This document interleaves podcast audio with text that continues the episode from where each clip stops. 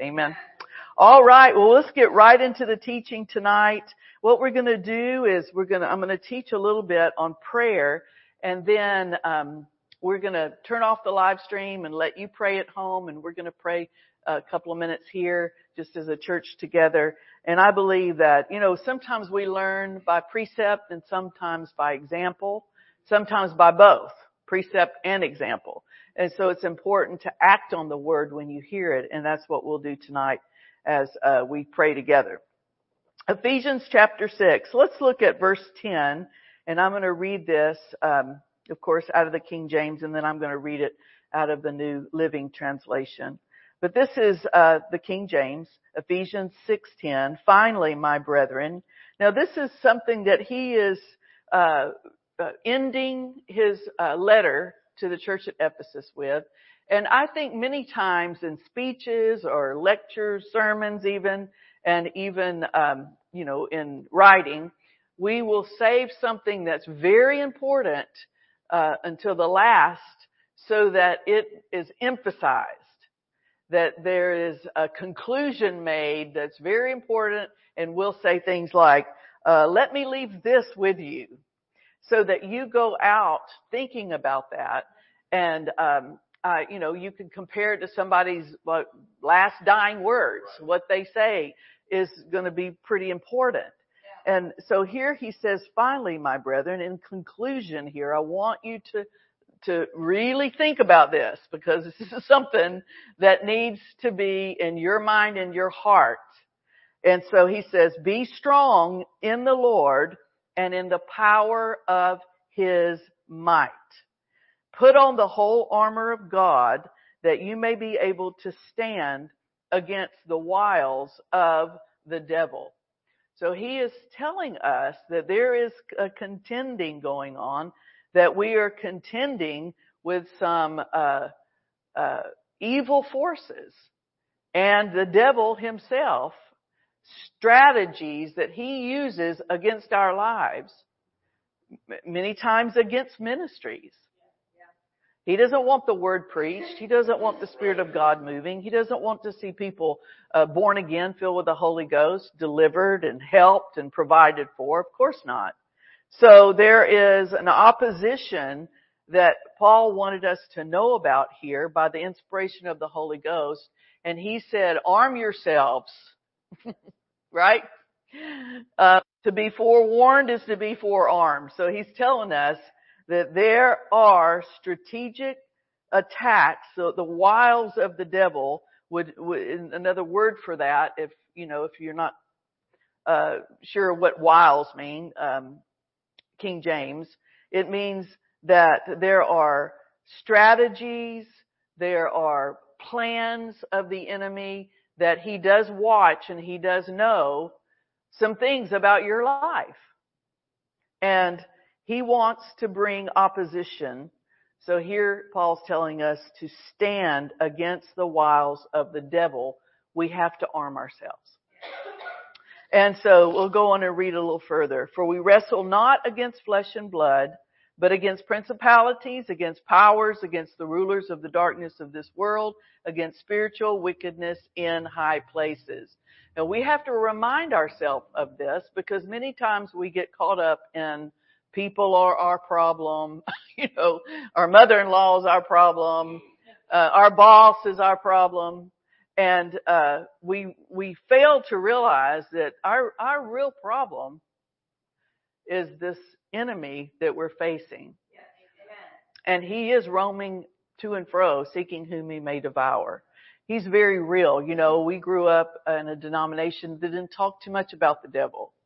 And, um, they even had uh, a message at some point when The Exorcist came out to declare that there were demons.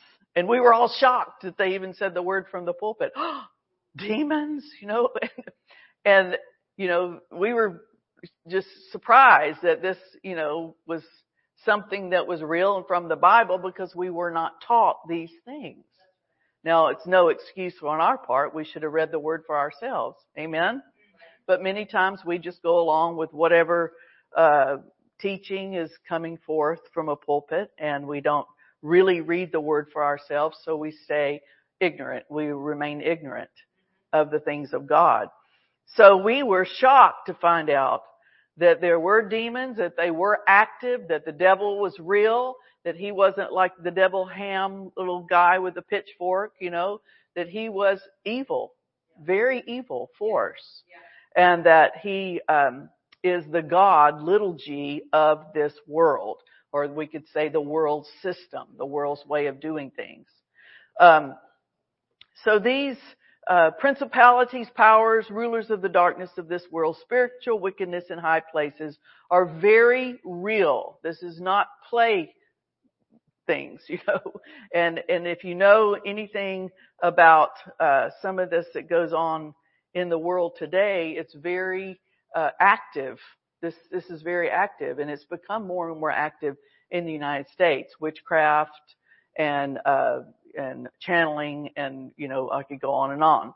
So it's uh, you know it's very real, and we need to not be uh, too uh, passive about this. Amen? Amen. And I believe that's what he's trying to tell us here. Verse 13, wherefore take unto you the whole armor of God, that you may be able to withstand in the evil day, and having done all to stand, stand therefore, having your loins girt about with truth, having on the breastplate of righteousness. See, righteousness is right in the middle of this. It's so important to know who you are in Christ because otherwise we can be very fearful of these things. And we don't, we need to be aware, but we don't have to be afraid. Right. Amen. Amen. We don't have to be afraid of the enemy because God has given us authority over the devil and over demon power. So that's great news, isn't it? Yes.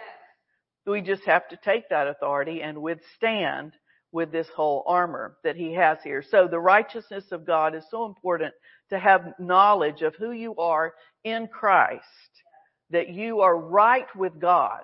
Amen. So important to realize that. Verse 15, and your feet shod with the preparation of the gospel of peace. And our pastor has such a wonderful teaching on that, even a book, uh, a deep subtle peace, uh, that talks about these, um, shoes that these Roman soldiers would wear that would absolutely ground them in battle. So that they were so, so steady and so, uh, uh, stable that nothing could knock them over. Isn't that like what peace does for us? Yeah. Amen. It's such a powerful weapon, the peace of God. And we can have it at all times. It's available. Now that doesn't mean we, we always have it, but we can always have it. You can enter into His peace. Praise God in the midst of a storm. So uh, we see here, verse 16, above all taking the shield of faith wherewith you shall be able to quench some of the fiery darts.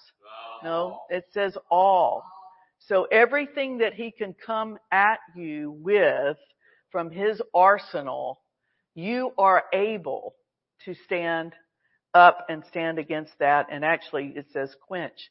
Now I know that um, here it says darts, but in the Amplified it says flaming missiles. And I, I like to emphasize that because darts sound like a dartboard or something, like no big deal.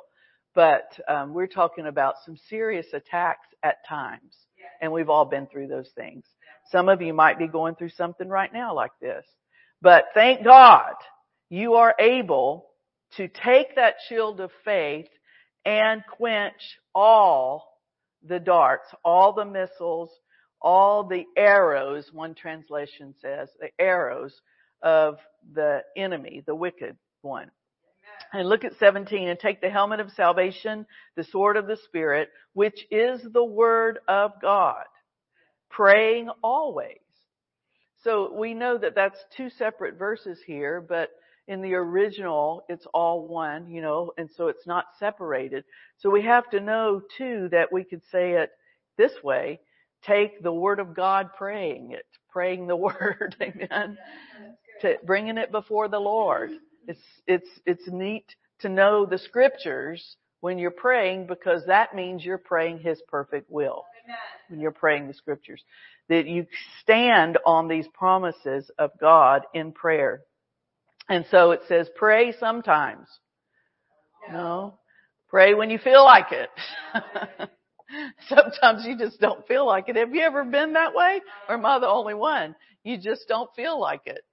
But it doesn't matter. In fact, usually those are the times that you need to pray the most. Amen. That you need to rejoice and sing and, and worship. And that is the highest form of prayer. Remember, worship and praise is the highest form of prayer. So when you're rejoicing and worshiping, you are in prayer. Amen. Um, praying always with all prayer and supplication in the Spirit. And I love this, uh, what, uh, I won't go into all of it, but Kenneth E. Hagin brought out in this teaching is really it means to be led by the Spirit in prayer. Amen. So you follow the Holy Ghost in prayer. Of course we would, right? We would follow His leading in prayer and not just go off on your own will or your own way, but find out the will of God. Find out what His purpose and plan. Well, I just don't know what His will is. Then pray in the Holy Ghost. Amen. Pray in, in tongues. That's why He let, one reason, He allowed us to be filled with the Holy Ghost and speak in other tongues because we don't always comprehend His will with our finite minds. you know, I was going to say peanut brains, but I don't want to insult anybody. but we don't always know. But thank God we can pray in the Holy Ghost and then even interpret those prayers at times and the will of God would come forth. I remember a time in my ministry when I was pastoring a church by myself. I had a friend uh, that came from out of town and we were praying together, praying in the spirit. And this friend of mine said, Scarlett, I, you know, you, you sometimes you even see things when you start praying in the spirit. And sometimes that's how the knowledge comes. You'll see like a little mini vision or you'll see yourself doing something or calling somebody or even preaching. I've, I've seen myself preaching things, uh, or saying things, you know, um, but anyway, she said, I see somebody coming up to you and giving you some property, but I also see they're not real happy about it, but I hear the Lord say, take it anyway. take the property anyway. So, uh, you know, it's just real interesting. We weren't even praying about finances or property or anything. We're just praying in the spirit for the ministry. And, uh, it wasn't too, too much longer. My daughter and I were with, this person and, uh, this person owned a, a piece of property that was really no good to them because they had signed an agreement that they would never build on the property. So it was just kind of benign piece of property, you know, that you couldn't build on or do anything with. And um, my daughter said, you know, you ought to give that piece of property to my mother. And this person kind of got angry, like, why would I give my property away even if I can't use it, you know? And all of a sudden that prayer time with this gal came back to me. And I thought, wow. And just under my breath, I said, in Jesus name, I receive this property. And this person said, okay, I'll give it to her. So, uh, I got the property and my relative knew, this is so interesting how God works. My relative knew the person who signed that contract and made it where you couldn't build. And he said, I could get him to change his mind to recant that and change that on the property. I said, really? He goes, yeah, he's a real good friend of mine. So he called him up and the guy said, sure, I'll sign it. So I go over his house, sign it, sell the property, $67,000, just like that. From a prayer meeting, from a prayer, it all started praying in the Holy Ghost. Amen. And so, it, you know, people think, well, it's just a waste of time or it's just, you know, you just, oh, you know, hours of prayer.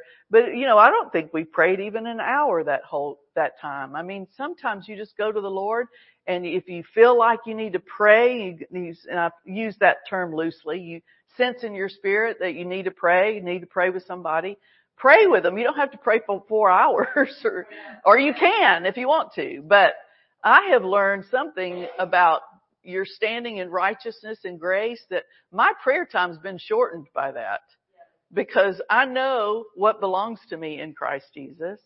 And so you go to God in, in a, in a different position of, well, I'm here. I'm boldly coming to the throne of grace and I'm going to obtain mercy and find grace to help right now. Amen.